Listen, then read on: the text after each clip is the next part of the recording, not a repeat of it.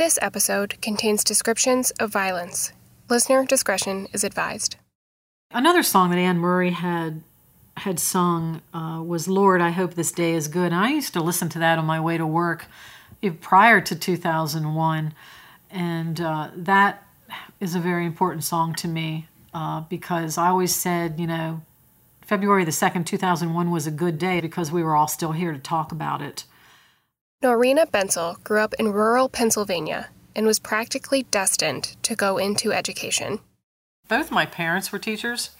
My father uh, taught English at the high school level. My mother taught elementary school. So I was raised in a, in a background of education. So b- being a teacher just kind of came naturally to me. And um, and so yeah, so I went to Penn State uh, University, and I went. Uh, actually, I started at Red Lion uh, from the very beginning for, after I graduated, so I taught there for 36 years. I was 18 years I was a teacher, and then the second 18 years I was an administrator.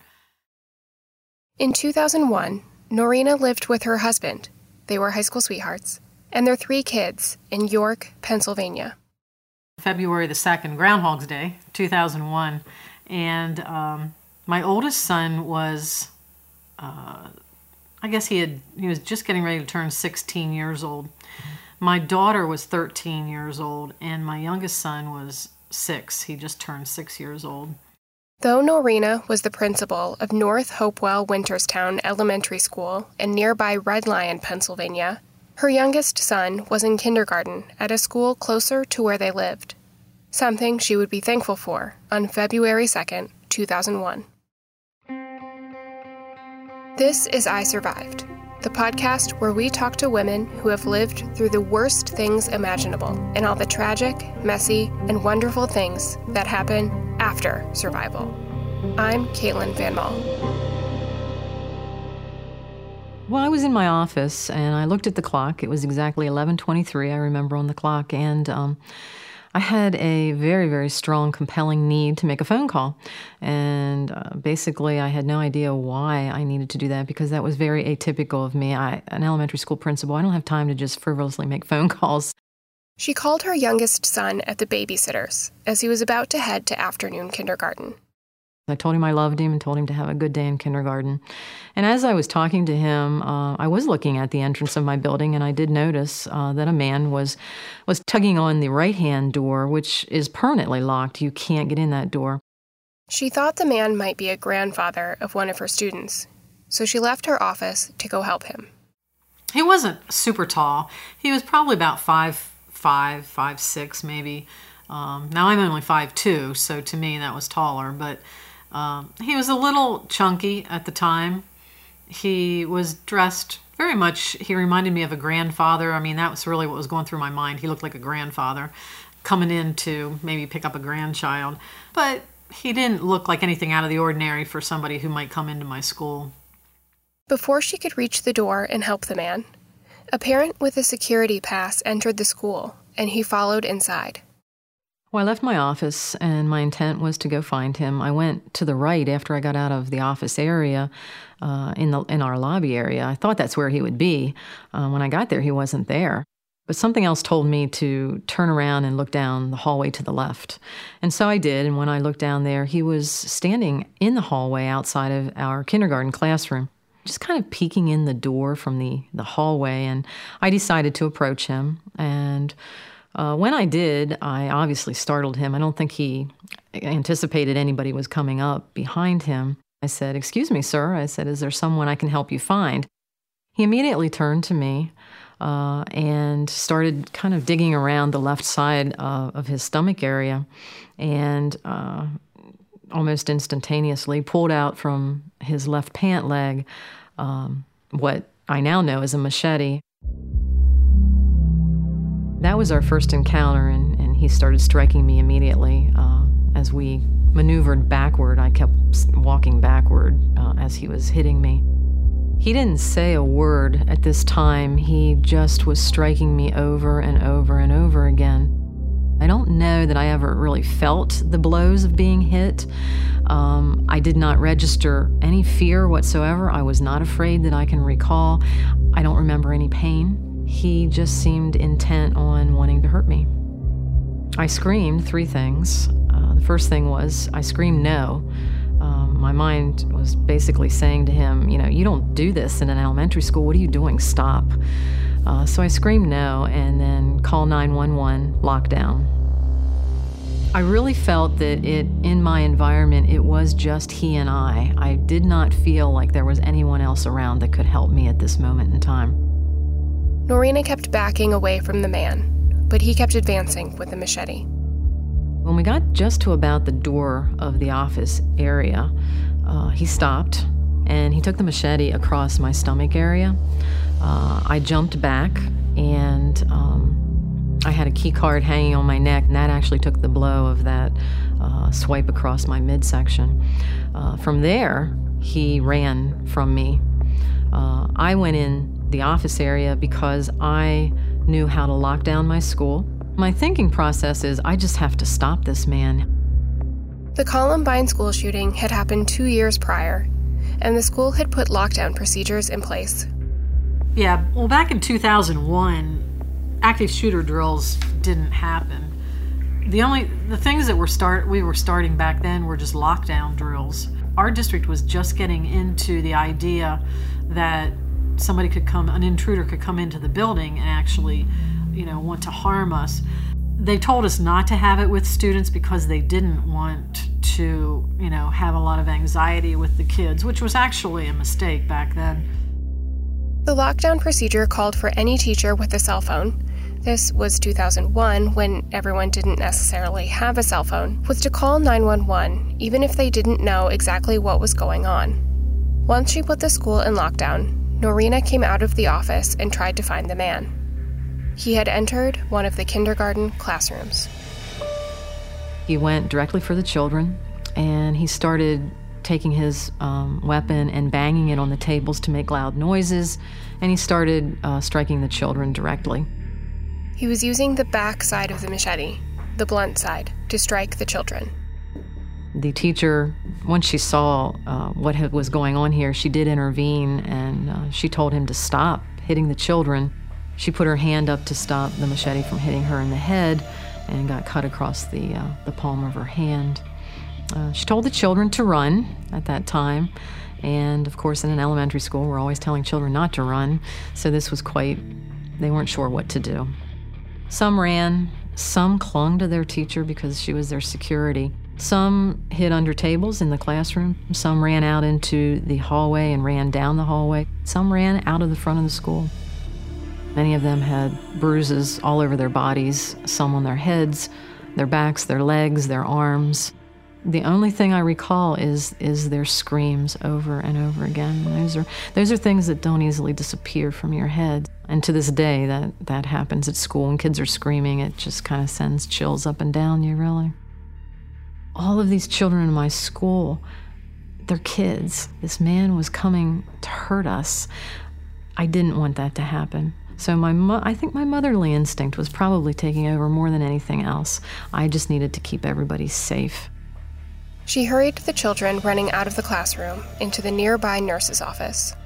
About that time, then, the kindergarten teacher came into the office area and she propped herself up against the door and let the children, there were several kindergarten children running in. They were screaming um, and they were running away to get away from him. He was directly behind them with his machete raised at them. They tried to shut the door before he reached them, but they were too late. His arm went uh, through where the opening of the door was before we could get it closed, and in his rage, he pushed that open. And when he did, he came, came in on me for the second time. He was in a rage at that point. You could see it in his face. His face was very intent. He wanted to kill me. I needed to defend my head. All I had was my bare hands. So I put my hands in a crisscross position. In his strikes, what he was doing instead of getting my head is he was hitting my arm, my left arm, and my left hand. This episode of I Survived is supported by Madison Reed. I've been dyeing my hair for about five years, and my options have always been the same either outdated at home hair color or the time and expense of a traditional salon. But Madison Reed is changing all that.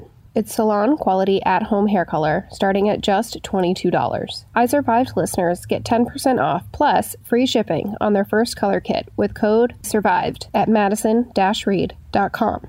Madison Reed takes at home color to a new level, giving you gorgeous, shiny, multi dimensional, healthy looking hair.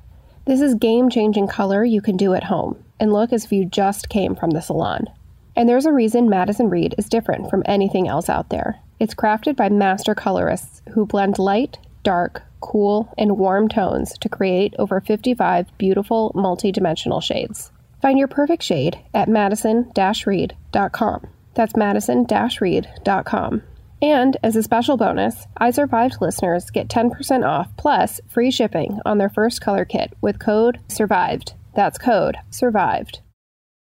If you enjoyed listening to I Survived and want even more true crime delivered right to your inbox, subscribe to A&E's Real Crime newsletter. Be the first to receive interviews with your favorite A&E crime show personalities. Get unique insights into some of the most notorious crime stories in history and dive deeper into the behavior and personalities of infamous criminals. To subscribe to A&E's Real Crime newsletter, go to aetv.com/real-crime to sign up. While you're there, check out A&E's Real Crime blog for everything true crime. Want to know what death row prisoners request as their final meals or what happens to a house where a gruesome murder took place? It's all on the Real Crime blog. Catch up today at aetv.com/real-crime. While he was attacking Norina, a teacher got the children into the office bathroom out of harm's way. Then the man inexplicably turned away from Norina, and she seized the opportunity. Nothing really even went through my mind about that at all. This person came to hurt my students, my staff, and me, so I needed to just stop him. I actually jumped on his back and, and yelled to the other people in the area, help me get him down. And so I wrapped my arms around him really to hold on to him as tight as I could to um, for two reasons basically. Um, one to try to get him down and two after we stumbled over to the nurse's desk i really um, held him real tight because i wanted to calm him down and i started talking to him to try to get him to just relax and stop you know what he was doing. At that point then he lost the machete. So um, I, I wrapped my arms as tight as i could around him but i had a lot of injuries at that time as well while Norina was still on the attacker's back, she heard him drop the machete. A staff member grabbed the weapon and hid it out of sight. I have a vision of my attacker. He had moved from where we were at the nurse's desk. About three steps back, there was a chair sitting right outside the health room bathroom. He did not try to run, he did not move from that chair. Really, the life in him disappeared the moment I jumped on his back. I did feel the energy in him drain totally to the floor. Uh, it was a most amazing feeling. I had never felt that before and never felt that since. I talked to him at this point. I said, Relax, calm down, it's over. Once the attacker was subdued, it became clear he was in a confused mental state.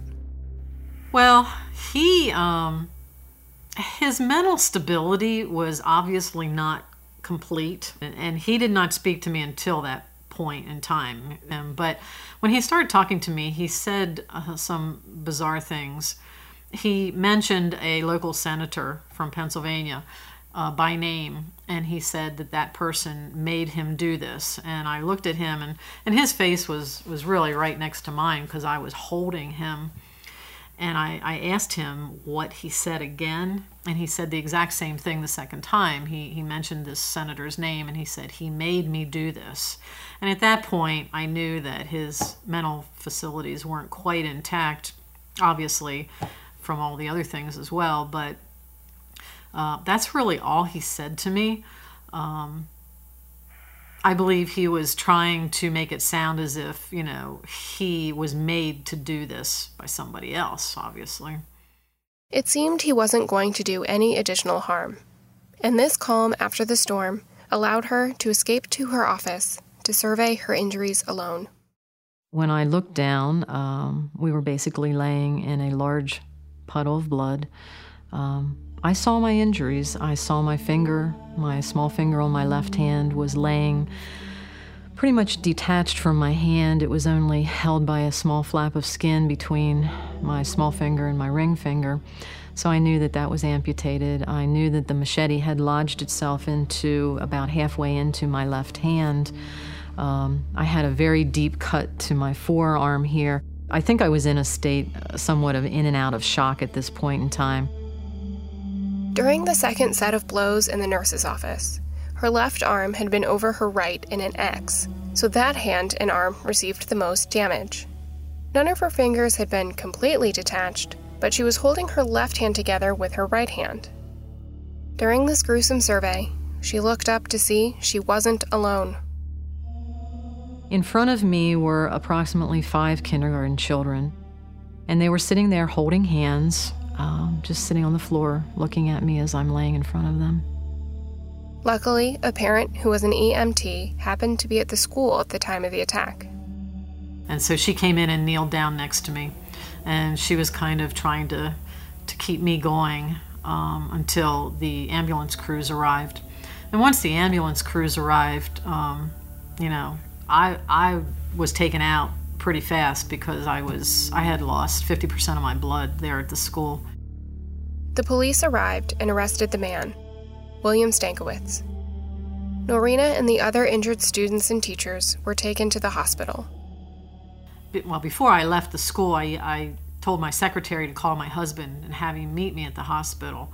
And so she did that, and he worked in Lancaster, so that was a, a 45 minute drive for him. But he actually made it to the hospital before I did.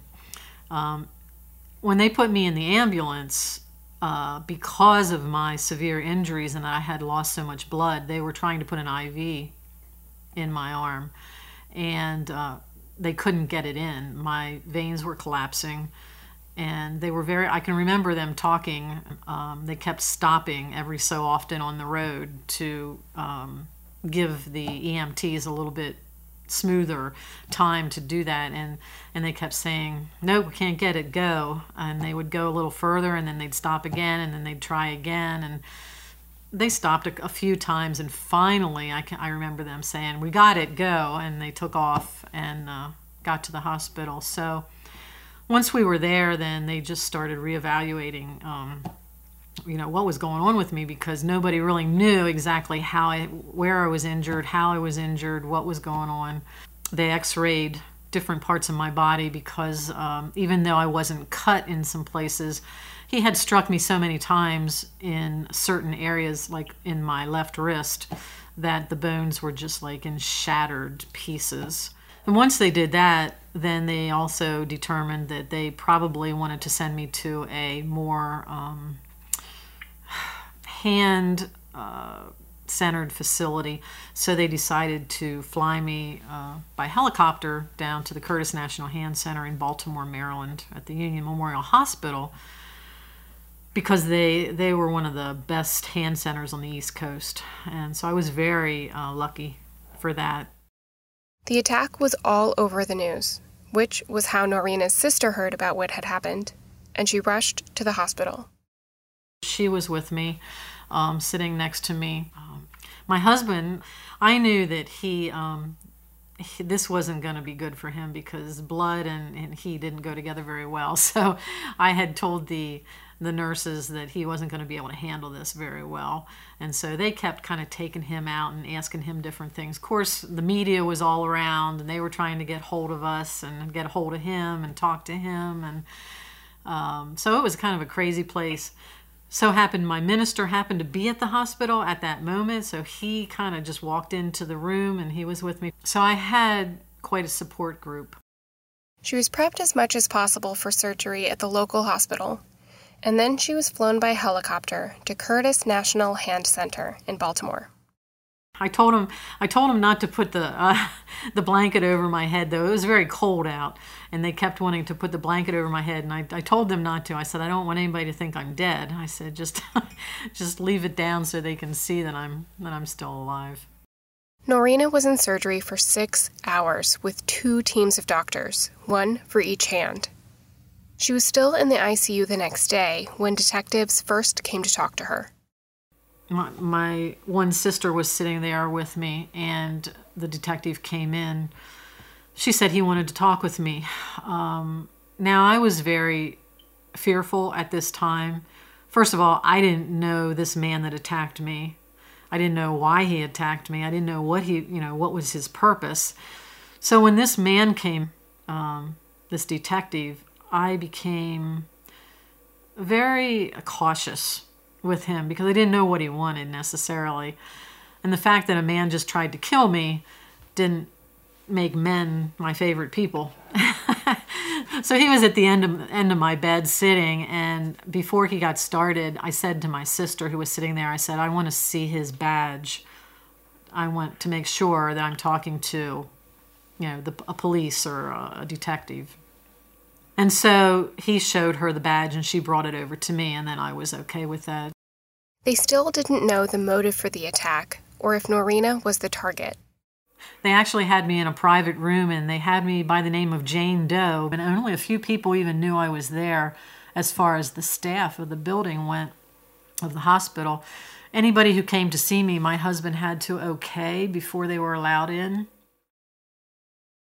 Podcast One presents. This is a collect call from Sing Sing. My name is John J. Lennon. I'm locked up for selling drugs and committing murder. I'm also a contributor for Esquire magazine and the Marshall Project. So I'm a writer and I'm a prisoner.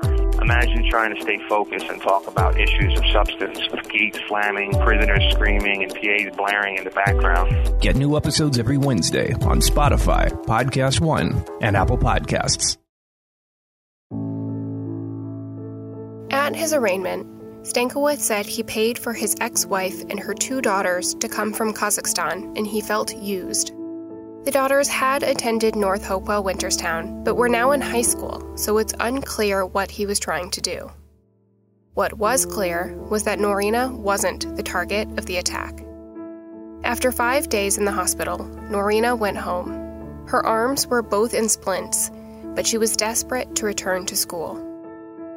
I wanted to be there uh, for the students and my staff. I felt that if I could be there, that they could believe that everything would be okay and we were going to, you know, work through this together somehow. We were a very connected group. The, the teachers and I had a great relationship. My students and their families and I had great relationships. It was very difficult for me to fathom not being able to go back. I cried for quite a long time um, my husband got the brunt of all that, and I cried because I felt like this man had taken away my job. On top of that uncertainty, with both her arms in splints, she couldn't do much for herself, let alone her children. My children and I had a discussion when I came home from the hospital. Uh, I basically told them and and my youngest son joshua he, he was pretty little. He was six years old. So he, he wasn't understanding all of what was going on but the other two understood. And i i sat them down and i told them that it was going to take me some time. They're going to have to give me some time to uh, you know get better and to to come out of all of this. And, and they weren't very understanding. And my daughter was very helpful um, in, in getting us back to normal some sense of normalcy. And she took care of the little guy um, and my oldest son made the statement one day that he felt uh, the world of the weight of the whole world was on his shoulders for a period of time. Um, so it was hard for them for quite a while. Norina had to spend three weeks at home, unable to even hold and read a book. I couldn't manage anything for myself. I was really taken from a state of complete independency to a state of total dependency on people. That in itself was hard. All I could do was pretty much lay in bed. So I started to uh, go to music. Music was very important to me, so I would listen to music all day long, and it became my music is really what got me into a, a better emotional place and cognitive place. And there was one song specifically that I that I listened to over and over again. It was um, called "The Other Side" by Anne Murray. And in that song, it, it basically said that you know there's another side to everything in life. Even though you can't control everything, uh, you certainly have things that you can control. And so that song said to me, I am in control of the fact that I can manage my life and I can go back to work when I want to. Norina needed four surgeries on her hands and a lot of physical therapy. But two and a half months after the attack, she went back to work part time. So the first day I went back, my husband went with me. A, a man that I um, got to know in the behavioral health services area went with me, and my former principal was there. However, I will say it was very hard to get back into the building. Um, I had to take it just kind of one step at a time. The first day, the first day I went back, I went into every classroom and I took uh, lollipops. And I went into every classroom just to show them, classroom by classroom, that I was okay. Now, my arms were still in splints, but they could see that, you know, I personally was okay. Of course, the the parents of the kids who were actually injured uh, were just very gracious. You know, they they just they were you know hugging me all the time and crying with me. Um, they they didn't people didn't know what to say to me basically though they didn't know what to say because they didn't want to say anything that would hurt me in any way. Um, they were just thrilled that I was alive and that I took such you know good care of their kids that day. It was this enormous support system of parents, students, her family, and even strangers that helped Norina start to heal emotionally. People have to understand that you, you can't do it yourself. You have to have a good support system or find a support system that can help you because these things are way beyond what you've learned as a child or learned in school. Um, nobody prepares you for you know having to to um, fight a man with a two foot long machete in your school while you're trying to protect your students and your staff and stay alive. Nobody teaches you those things. So getting through them is uh, a process, and uh, support systems help help tremendously. I mean, I, I had a huge support system my church, my family, the, the community of my school uh, other administrators, my friends. You know, it was just phenomenal. Um, the local behavioral health services came to my rescue. The, the thing that meant the most to me is is that that people that go through trauma, the commonality in every time it happens, what I see the common factor is, it's this it's the response of the people who come to rescue you. People come to rescue you from all facets of life. I had people, I had military personnel write me letters. I had poets uh, send me things. I had people from Ireland sent me things. Uh, it was just, it was phenomenal. William Stankiewicz pled guilty to two counts of attempted murder, 16 counts of aggravated assault, and a weapon charge.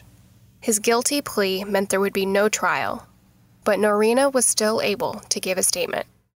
Yes, I got on the stand and I spoke directly to him. He was about 10 feet away from me, and it was like he and I were having a conversation. It was about 30 minutes long. I spent telling him what I thought and how he couldn't have the children in my school, he couldn't have had the adults in my school, and he certainly couldn't take my job away from me. And uh, that was very important for me to talk to him directly. Being able to confront the person that attacks you is very important to have a voice. What happens is you feel at the beginning, you feel like your voice has been taken away, you feel like you've been overpowered, and that you have no power anymore. The day I spoke to him, I took back my power over top of him. At one of the court events, he he said that when he attacked us that day, he felt like a thousand pounds was relieved from his shoulders. And the day I spoke to him, I told him that I took that thousand pounds from him that day he attacked us, and I gave it back to him that day in the court proceedings. William Stankiewicz was sentenced to 132 to 264 years in prison. He was also ordered to undergo psychiatric treatment. I'm okay with that because when he came into my school, he was in his 50s. So he has to serve half of the, the least amount, which is about 66 years. He's never going to get out of prison. Um, and so I'm okay with that. And when they sentenced him that day, the next day I went back to school and I we had an assembly and I told our students that they didn't ever have to worry about this man ever hurting them again. And that was a, a very important day for us. Um, so I'm okay with his sentence. Many times people um, had said to me that they thought that he should be put to death. I never felt that. Um, my sadness for him is that somewhere in his 50 some years of life, that nobody ever came to rescue him from a place that could take him away from coming into a school and attacking children. Um, that's my sadness for him. I wish we could have a system where we could find these people before they do these events and um, get them to understand that it's not it's not the way. It's not the way you do this. It would be nice to say that after a short healing period, the school district went back to normal and everything was fine. But in 2003, just two years after the attack at Norina School, their community had another tragedy. Yeah, just about two years later, uh, an eighth grade student walked in in the morning off of the bus and had a backpack with three weapons in it, and he the principal, who was uh, just an awesome person, used to connect with the kids every morning by welcoming them to school. And when he walked into the cafeteria that day, the student just got the gun out and shot uh, the principal. And uh, he died shortly thereafter at the hospital. And then he took another, the boy took another handgun and shot himself in front of many of my students who were at Winterstown, had been at Winterstown for the machete attack.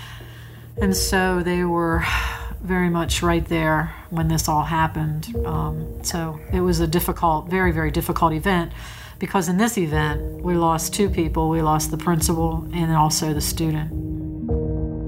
This happened at the district's middle school while Norina was prepping for her day at the elementary. The morning that that happened, I got a phone call and the person on the other end said, if you have nurses or guidance counselors at your building, send them to the junior high. And so I was like a crazy person running around my building. There was there was nobody else in my building but me, and I knew that. The junior and senior high started before the elementaries, and so the kids were at the junior and senior high before my staff even got to my building. So, but my mind couldn't fathom this whole thing. So I was like a crazy person running around my building trying to find a guidance counselor. One attack in a school district is too many. Two is unfathomable.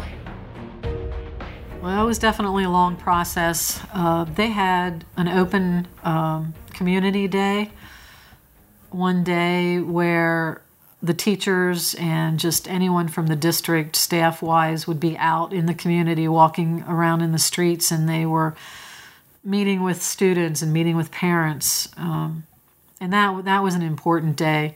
I did not attend that day. Um, it, just, it would have been too difficult for me to attend that day.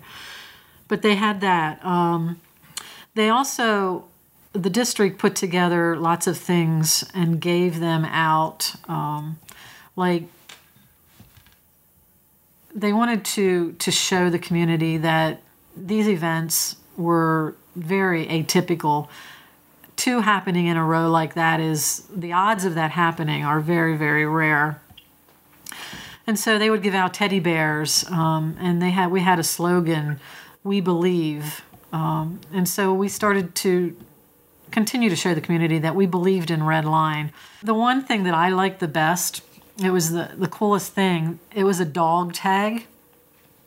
And we had a rival school district next to us, Dallastown. Well, the student council at that Dallastown school district put together these dog tags. And the dog tag says, Red Lion, we're holding your paws. And I thought that was the cutest thing, and it meant a lot to me, and I still have it. But yeah, it, it's a long process to get back, back to normal. When I spoke to Norina, it happened to be the one year anniversary of the Parkland shooting. All the events that have been happening have been very upsetting to me. Um, every time a new event happens, it, it kind of goes through me, and I relive basically, you know, what I was through.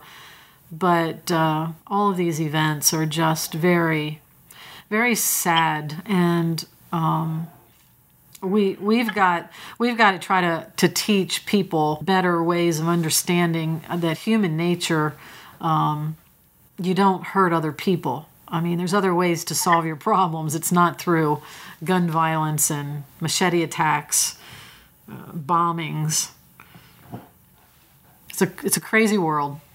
It is and sadly it's happening more and more um, in our society.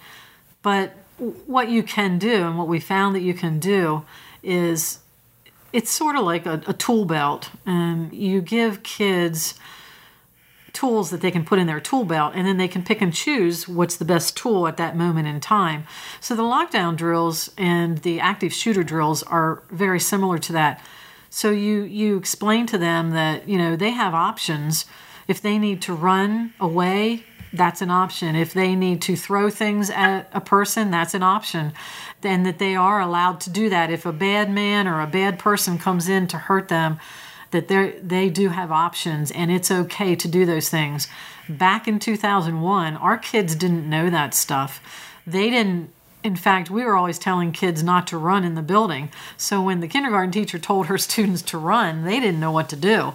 So we certainly have evolved over the last 18 years as far as trying to get to a place where you can teach and train people in at least um, some of their options of what they could do if somebody came to hurt them. But so as new events crop up, you know, I I feel just so horrible for the people involved uh, especially if there are deaths, because in my event, you know, no one died, and that was a salvation that I could hold on to. And the other salvation that I could hold on to was in my event, I was the most critically injured.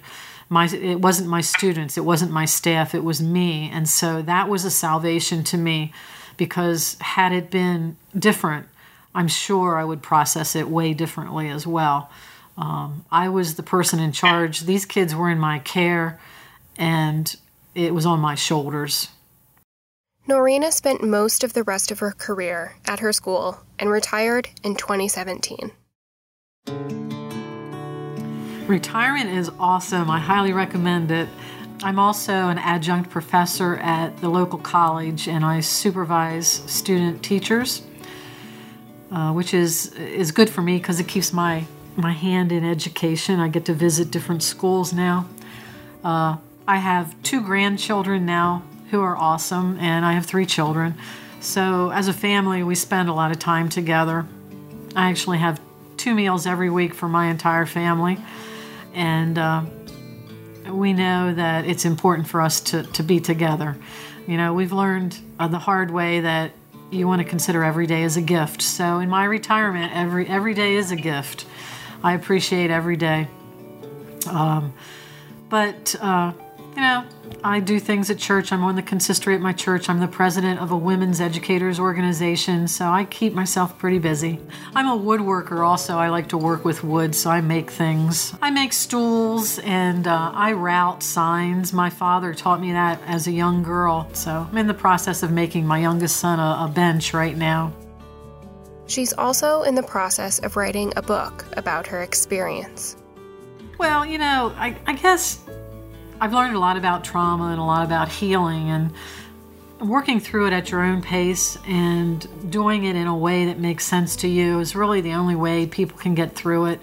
But I certainly have learned a lot about the process of getting through crisis, and um, I'm hoping that my book can help others. Um, so someday, maybe in the next two years, if somebody can can publish my book and, and people can read it and it can help them get through their trauma, uh, whatever that looks like, and it doesn't have to be school trauma; it can be any kind of trauma. Um, that that will mean a lot to me. Yeah, each individual kind of has to find their own path and their own journey. I look at it as a chapter in a book. You know, it's it's another chapter in your life, and you have to get through it as best you can, because that's what you were dealt with for whatever reason that we don't understand. Um, but there's got to be something that good that comes out of these things, or they're pointless in going through them. So, and I've always said that about our event. You know, if, if I had to go through the, the horrific things that I went through and that my students and staff went through, there's got to be something positive comes out of it. And so I, I'm going to continue to search for those positive things, and maybe this podcast is one of those. I may never know the impact of what, what the reason is, but I keep doing things because I don't want to miss it. I'm Caitlin Van Mull, host and senior producer. Our producer is McKamey Lynn, and our executive producer is Ted Butler. Our editor and sound designer is Steve Delamater. I Survived was originally produced by NHNZ. To hear more I Survived, please subscribe, rate, and review us wherever you listen to podcasts.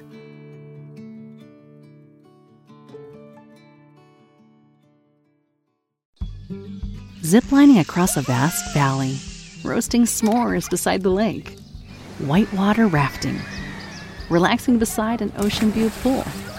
Well, trying to at least. There are lots of great things to dream about doing in South Carolina, so when you're ready to visit, South Carolina is ready to make those dreams a reality. From a classic road trip to a relaxing weekend getaway, South Carolina is open for discovery.